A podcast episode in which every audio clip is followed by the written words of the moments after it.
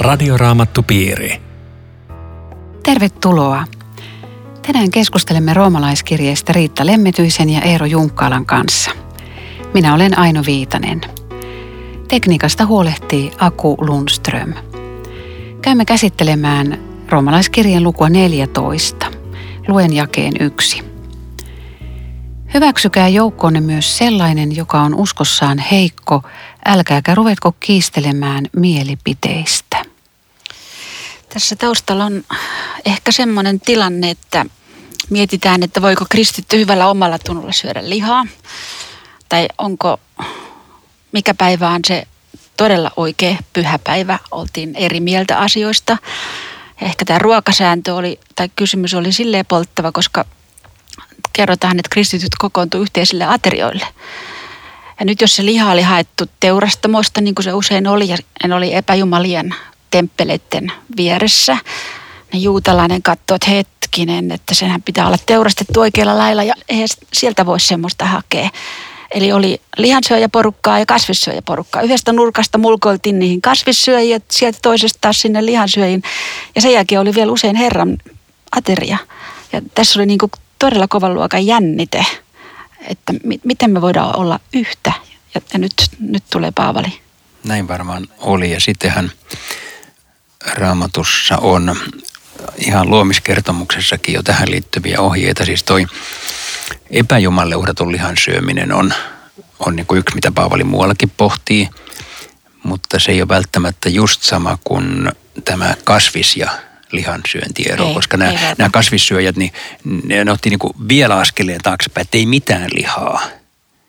Ja se voisi olla, että ne jopa, jopa luomiskertomukseen olisi vedonnut, kun täällä luomiskertomuksessa sanotaan Ekamooses ensimmäinen luku ja 29, että minä annan teille siementä tekevät kasvit jo maan päällä, joita on maan päällä kaikki puut, joissa on siementä kantavat helmet, olkoot ne teidän ravintonanne, että jotkut ehkä ajattelevat, että okei, tämä säätelee vain kasviksia.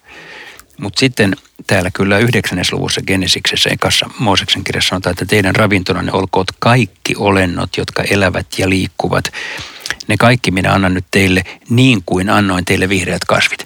Eli tässä tulee sitten kaikki lihat. Mutta sitten Moosekselassa myöhemmin taas tehdään rajoitukset puhtaat ja epäpuhtaat eläimet. Ja sitten tulee vielä tämä epäjumalle uhrattu liha. Eli täällä on monenlaista sääntöä raamatussa. Ja sitten kumminkin sanotaan, että hyvä on olla lihaa syömättä ja juomatta viiniä kuitenkin, että, että mitä sillä tarkoitetaan. Ja sitten tässä jakeessa kaksi, että heikkouskoinen syö vain kasviksia. Onko nyt kaikki kasvissyöjät, jotka kuuntelee tätä, niin heikkouskoisia? Nykymaailman kasvissyönnin peruste ei ole uskonnollinen, jolloin se, on, se ei niin kuulu tähän tekstiin ollenkaan. Se, joka syö kasviksia, mun mielestä se on ihan viksu tyyppi, vaikka minä syön lihaa. Mutta siis vaikuttaa vähän siltä, että tämä heikko ihminen oli vähemmistö ja oli niin kuin lähellä, että, että tota, vahvat näyttää ove, että tota, sä et ihan kuulut tänne. Ja nythän Paavali on siis tosi esimerkillinen, että, että evankeliumin asiassa hän oli tiukka, mutta tämmöisissä ehdonvallan asioissa tavattoman avara. Ja nyt perään kuuluttaa sitä, että hyväksykää toisenne. Ja hän sanoo sen niin kuin molemmille puolille. Joo. Hän sanoo näille niin sanotuille vahvoille, joka on kai siis se porukka, joka katsoo voivansa syödä mitä vaan. Mm. Että okei, syökää vaan niin kuin ennenkin olette syönyt, mutta ottakaa huomioon tämä toinen porukka. Älkää ruvetko niitä tuomitsemaan, älkääkä vaatiko itsenne kaltaisiksi.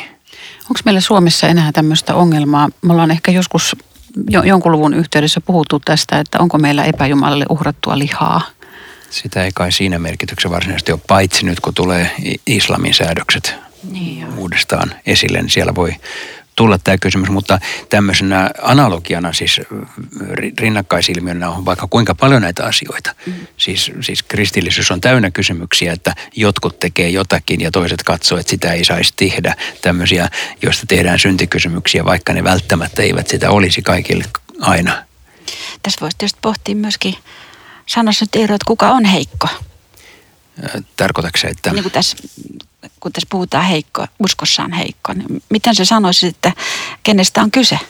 Niin, mä en ole tätä koskaan yrittänyt niin ihan tarkkaan määritellä, että mikä osapuoli kaikkein heikoin olisi, koska koska tota, voihan se olla heikko, joka, joka näyttää vahvalta ja joka, joka siis pitää kauheasti säädöksiä sen takia, että kestää jotenkin uskossa sen takia. Mä oon yleensä lukenut vaan niin, että ottakaa toinen toisenne huomioon. Tavallaan kaikki on heikkoja, voisi ajatella näinkin. Jo, jokaisella on omat kysymyksensä, joka on ikään kuin arkakohta tai että, että jos, jos tohon kajotaan, niin mä, mä en oikein mennä sitä kestää. Se oli hyvä vastaus, koska roomalaiskirje on heikkojen kirje. Kaikki me ollaan mm. lakihenkiseen taipuvaisia, että siinä mielessä ei ole toista parempia. No tuossa puhuit noista ruokasäädöksistä ja sitten siitä pyhäpäivästä, niin onko nyt sitten joku viikonpäivä kuitenkin syytä raamatun mukaan pitää pyhäpäivänä? Niin me oikeastaan vielä, siis toi on, toi on hyvä kysymys, meidän pitää sitä pohtia, mutta tässä on siis nämä kaksi kysymystä, ruokakysymys ja päiväkysymys. Ja ne on molemmat vanhassa testamentissa tosi keskeisiä. Siis puhtaat ja epäpuhtaat eläimet, se oli Jumalan säädös, että toisia syötte ja toisia mm. sapuskoita ette syö. Eikä siinä ollut mitään pelivaraa vanhan testamentin tekstistä käsin. Uudessa testamentissa Jeesus muuttaa sen kaikki ruuat puhtaiksi. Samoin on tämä sapatti. Se on mielettömän tärkeä vanhassa testamentissa. Se on koko vanhan testamentin yksi peruspilari, että pitäkää aina sapatti, se on Jumalan ja kansainvälinen liitto. Nyt tulee Jeesus ja sanoo, että sapatti nyt ei ole ihmistä, ihminen ei ole sapattia varten, vaan sapatti ihmistä varten, eli rupeaa tekemään hyviä töitä sapattina. Että niin kuin vetää tavallaan maton alta tästä. Mm. Että tämä on hyvin mielenkiintoista, että nämä on niin raamatulliset säädökset, jossa Jeesus antaa uuden tulkinnan, jolloin meidän on ainakin luettava niitä ikään kuin Jeesuksesta käsin. Mutta ei ollut vielä vastaus nyt tuohon ainoa kysymykseen. Vastaus riittää. On hyvä, että on pyhäpäivä, eikä ole mitään syytä muuttaa, että se olisi sunnuntai se päivä, jolloin... Ettei se olisi. E, niin, että se siis tarkoittaa, että yhä edelleen se olkoon sunnuntai. Onhan se suuri päivä, ylösnousemuksen päivä. No mitä sitten, jos olet vuorotyössä ja sä oot sairaalassa tai poliisi tai... Joo, silloin, silloin pitää tehdä töitä. Siitä me puhuttiin edellisessä luvussa. Puhuttiinko? Tota, siis mun mielestä on tämä lepopäiväkäsky, joka on siis meidän mm. katekismuksessa kolmas käsky. Niin se on jollain tavalla poikkeus kymmenen käskyn joukossa – koska ne kaikki muut on sillä ehdottomia, että et sä saa vähän tappaa tai vähän varastaa tai vähän valehdella. Sä, sä et saa. Mutta sitten kolmas käsky, niin se on tämmöinen vähän niin kuin fleksiipeli, että, että tota, yritä pitää yksi päivä lepona ja Jumalalle pyhitettynä.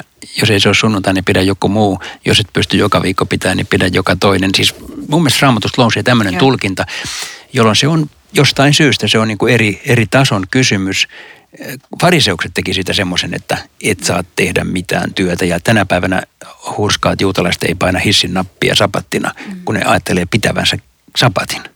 Mutta me, meille se ei ole tällainen. Me saadaan painaa hissin nappia ja tehdä kaikkea muutakin. Ja silti, silti sä oot siis tietenkin riittää oikeassa, että, että lepopäivän viettäminen on Jumalan säädösten mukaista ja, ja me tarvitsemme sekä levon että nimenomaan pyhittämisen siis Jumalalle. Mutta vaikka, vaikka meillä ei olisi ehkä samanlaisia kysymyksiä, no onhan meillä omat kysymykset, jossa me kritisoidaan, että toi tekee noin ja ai, toi, tuolla on tuommoiset tavat, niin ehkä tämä, tämä mitä täältä nousee, on kuitenkin jokaiselle tähdellistä. Tämä esimerkiksi jakeessa kolme. Paavali muistuttaa, että tämmöiset asiat muuttuu hyvin helposti henkilökohtaisiksi. Hän sanoo, että älkää halveksi, kun se menee tuonne ihon alle. Okei, okay, mm. aletaan katsoa vähän alaspäin tai älä tuomitse. Se todella hyvin inhimillistä ja tätä pitää varoa. Joo, mulle tulee sähköpostia aika usein, jossa mut tuomitaan. Voi olla, että mäkin teen sitä, mutta, mutta se, se on, siis mua kauheasti puhuttelee, että älkää ruvetko kiistelemään mielipiteistä, koska jotenkin meidän kristillisyydessä on kyllä hirveän hanakasti. Me ollaan tätä mielipiteiden kiistelyn asiantuntijoita niin, että, että tota, antaa tulla nopeasti toisille, jos ne on vähän eri tavalla. Jos ihan nopeasti, ei käytetä paljon siihen aikaan, mutta silloin kun te olette tullut uskoon ja olette ollut nuoria kristittyjä, niin mikä on silloin ollut semmoinen mielipide, mikä, mikä on ollut ehkä kyseenalainen ja oletteko vielä samaa mieltä? Mulla on niin paljon sääntöjä elämässä, että, että mä oon niistä kaikista eri mieltä. Tänä päivänä. Tänä päivänä. Mutta kyllähän nuorena siis tanssiminen oli, oli sille semmoisella listalla, että ei se sopinut. Eikä silloin kyllä kauheasti tota, muutenkaan osallistuttu mihinkään, missä ravintolat ja, ja tämmöiset illat, niin kyllä ne oli no, harvinaisia. Nyt, nyt sä mietsit niin hyvää Kyllä mä menin, joo. Tota, mulla oli urheilu. Mä melkein vieläkin harmittaa, että mä lopetin uskon takia urheilemisen. Ihan totta. Joo, se, se oli siis, tota.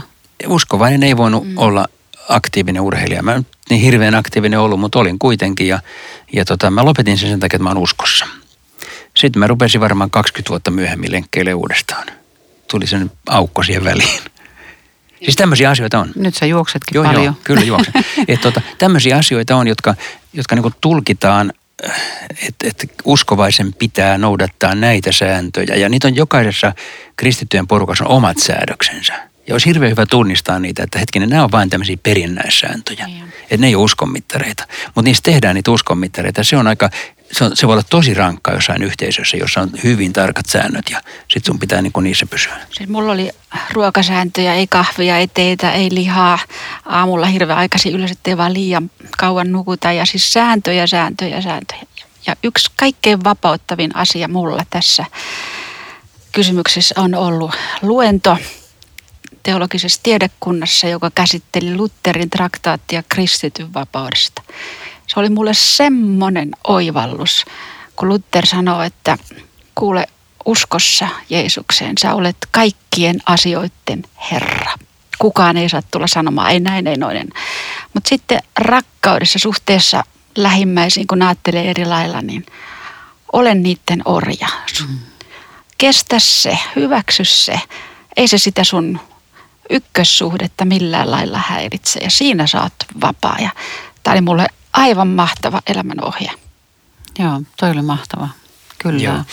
Ja se, että kun, kun tämä uskon niin keskus on Kristus ja ja siinä ollaan niin kuin täysin luovuttamattomia sitten kanssa tekemisissä, sitten, sitten asioissa, jotka on kauempana keskuksesta, niin pitäisi olla enemmän keskusteluvaraa. Tietenkin me ei pystytä tässä ohjelmassa ratkaisemaan kysymyksiä, että mitkä kaikki asiat ikään kuin katsotaan opillisesti luovuttamattomiksi. Siitähän kristit on just eri mieltä. Mm. Että jotkut vetää sen rajan, että melkein kaikki asiat on opillisesti luovuttamattomia ja, ja kuitenkin siis...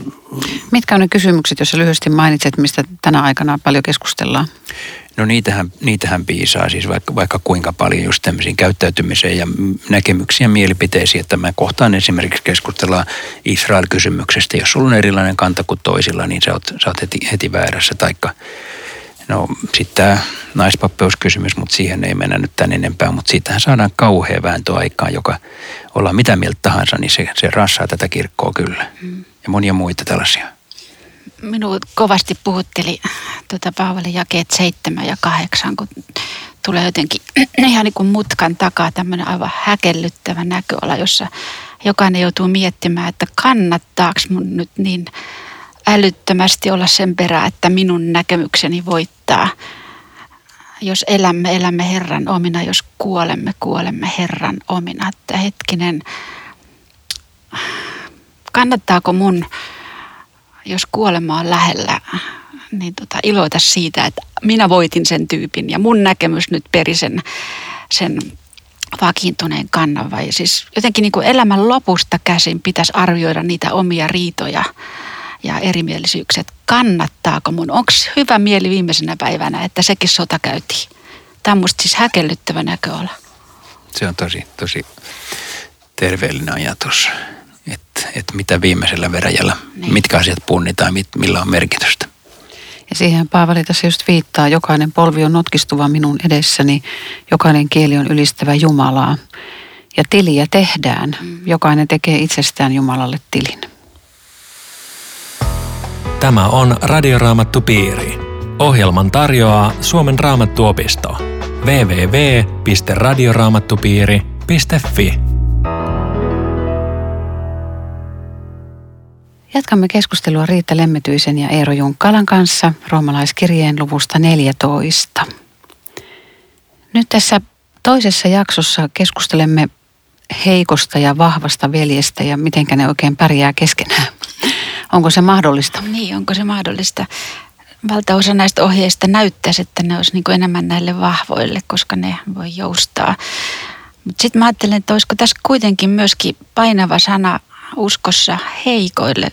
Tarkoitan sitä, että meidän jokaisen omatunto on vähän kieroutunut, niin että aika helposti joutuu tämmöisen heikon tyranniaan, koska mitä, mitä lakihenkisempi joku on, niin sitä hurskaampana me monta kertaa sitä ihmistä pidetään. Ja jos joku saarnaaja uskaltaa sanoa enemmän asioita synniksi kuin toinen, niin sitähän pidetään ihan erityisen hurskaana. Ja, ja vahvakin voi joutua tällä lailla niin kuin heikon tyranniaan, jos, jos evankeliumi ei ole se. Mutta to, toisaalta sitten, että sanotaanko toisaalta niitä asioita synniksi, joita pitäisi sanoa synniksi? Niin, jos ajatellaan tällainen niin julistuksen ja julistajan kannalta, että siis toi mitä Riitta sanoi, niin se, se kuulosti kyllä mulla hirveän, musta hirveän tutulta, että, että tota, silloin tällöin kuulee semmoisia tulikevän katkuisia saarnoja, joissa tuntuu, että kuitenkin siinä, siinä ei niin kuin puhuta meidän ehkä todellisista synneistä, vaan on, on niin kuin keksitty maailman syntien luettelo. Ja kun sitä luetellaan, niin tulee se vaikutelma, että tämä on nyt niin kuin hyvä ja hurska se puhuja, mutta se voi vaan niin kuin sitoa omia Mutta siis toi, mitä sä kysyit Aino, että, että mainitaan, puhutaanko todellisista synneistämme. Niin kyllä se näin julistajana, mulle, mulle tämä on aika vaikea kysymys siis miettiä, että mä, mä usein sitä rukoilen, että mä osaisin julistaa sillä, että ihmiset joutuisi syntiensä kanssa tilille, mutta en mä, mä oon huono mainitsen syntejä nimeltä, koska koska tota niin, ne on erilaisia ja Jumala tietää. Ja jos pyhähenki vaikuttaa puheessa, niin ihmiset tulee syntinen, vaikkei sen nimeltä saa kuullakaan omista synneistänsä. Mutta että se on aika vaikea kysymys, koska siinä on hyvin lähes moralisti, moralistivaara. Se on juuri tätä ehkä, mitä Riitta sanoit, että, että jos puhujasta tulee sellainen, vaikuttaa, että se moralistisesti saarnaa, niin se asettaa itsensä vähän ulkopuolelle ja ei siinä kuulijakaan todellisuudessa ehkä joudu sitten – Jumalan edes tilille, vaan ehkä vain näiden sääntöjen loukkuun jotenkin. Joo.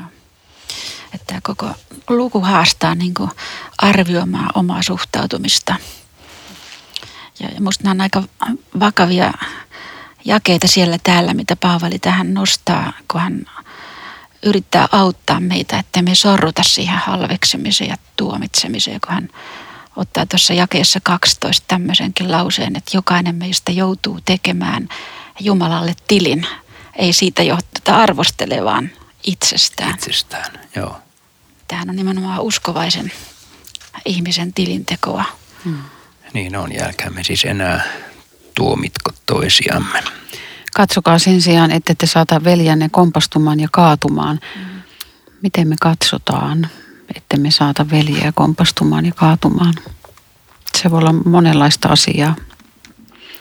Mutta siinä juuri se lähimmäisen rakastaminen, mitä edellisessä luvussa. Mä mietin tämmöistä tässä, että jos tämä niin sanottu vahva kristitty, mä en tiedä kuka se on, mutta niin sanottu vahva kristitty, niin se on, se on vapaa näissä asioissa. Se kokee, että oma tunto ei ole sidottu tämmöisiin erovalan asioihin ollenkaan. Mutta sitten jos se sitä vapaudella oikein niin kuin leventelee, että kristitty on vapaa, niin silloin se just ehkä saattaa saada jonkun toisen kompastumaan, että, että se tota, kun toinen, toisen omatunto on herkempi, niin silloin pitää olla myöskin vähän varovainen sen, sen kanssa, joka periaatteessa on oikeassa, kun on vapaa, koska me ollaan Jumalan edessä vapaa. Me, meidän ei tarvitse orja, orjailla itsemme tämmöisten erilaisten säädösten perusteella. Mutta meidän täytyy olla huolellinen, että me ei niin sitä vapautta tehdä mutta tämäkin niin. on mielenkiintoinen, tämä jäi 14, mä luen sen.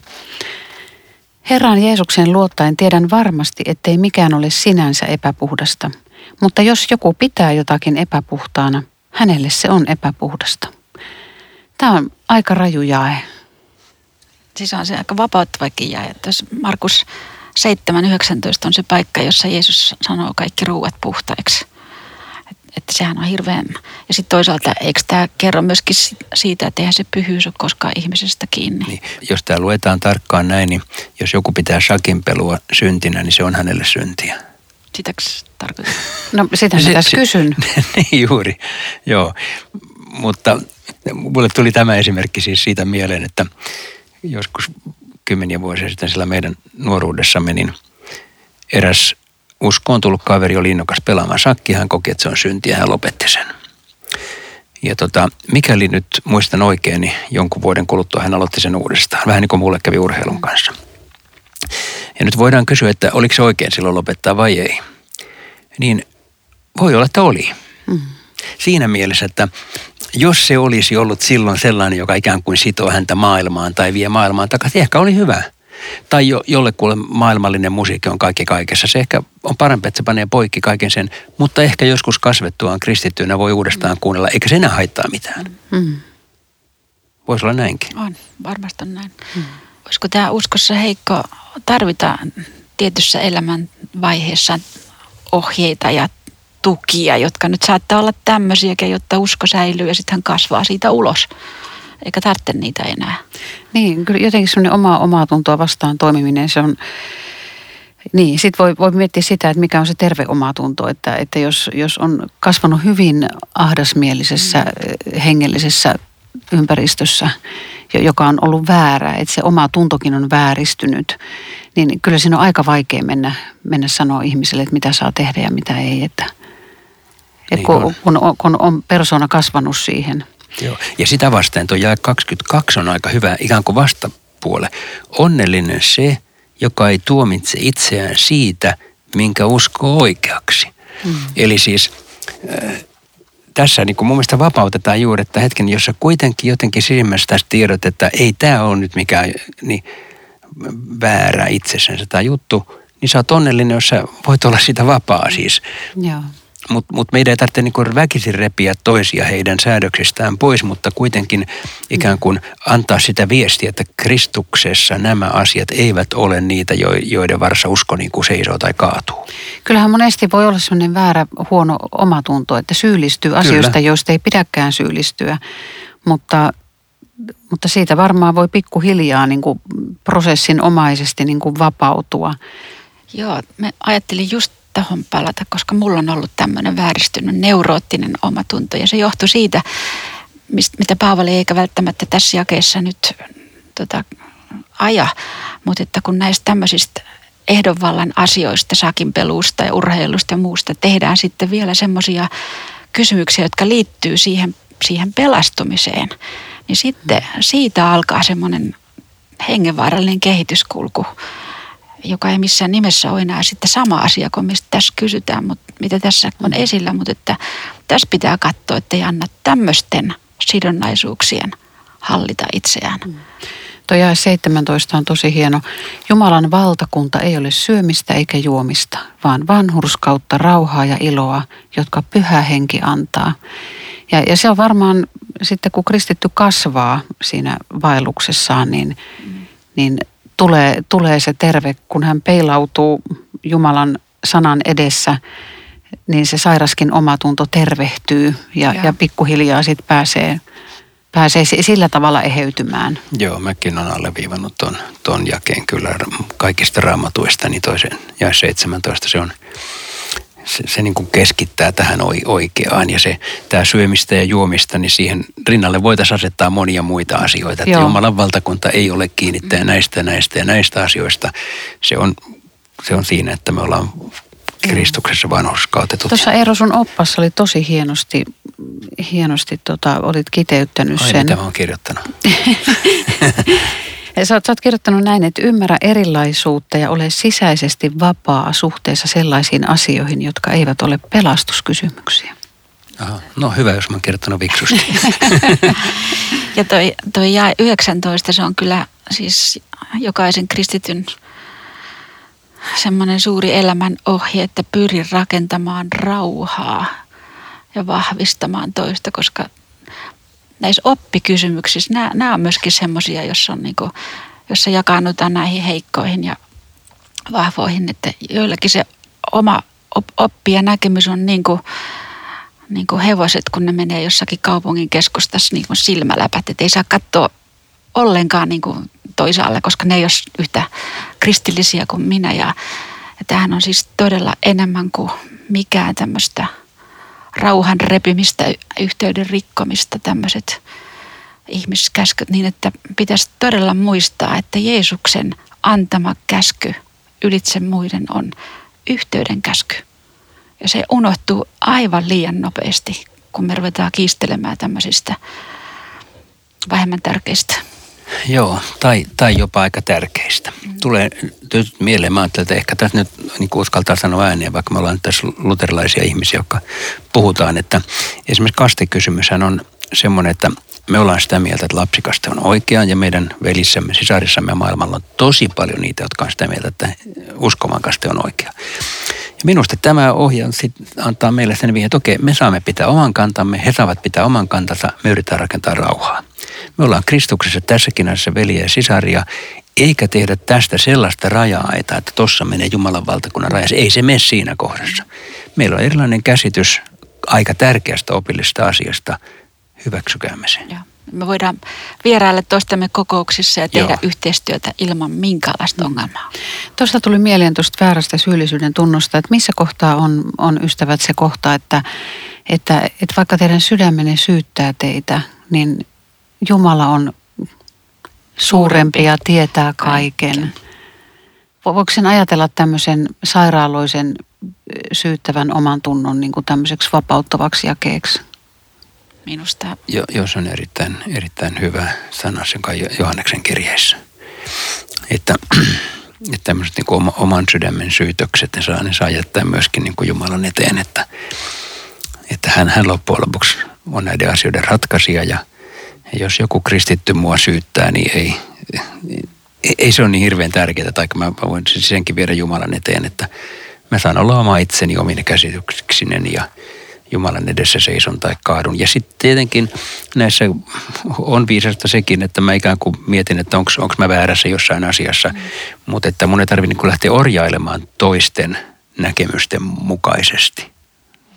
Tekisi mieli vielä palata tuohon tuohon näkökulmaan, jonka Paavali nostaa tuosta elämästä ja kuolemasta, että, että itse on ollut tuossa prosessissa, että kuolema kävi lähellä, niin ei siinä ole hyvä mieli siitä, että, että mä pidin nyt sen ja sen säännön ja, ja, ja taistelin siinä ja siinä asiassa, vaan tärkeintä on oikeastaan ihmissuhteet, hyvät välit, rauha.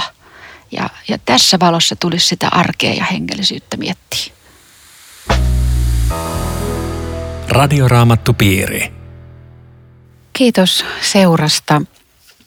Kuullaan taas lisää viikon kuluttua. Rukoiletko Eero tähän loppuun? Herra, me kiitämme, että saamme sinun sanastasi näitä elämän pelisääntöjä yrittää ymmärtää ja myöskin toinen toisiamme erilaisena kristittyynä. Anna meille paljon rakkautta, paljon erilaisuuden kunnioittamista ja sinun mielenlaatuasi toisia kristittyjä kohtaan, niin että sinun seurakuntasi tässä maailmassa olisi sellainen, joka tunnetaan siitä, että siellä ihmiset rakastavat toisiaan. Aamen. Radioraamattupiiri. www.radioraamattupiiri.fi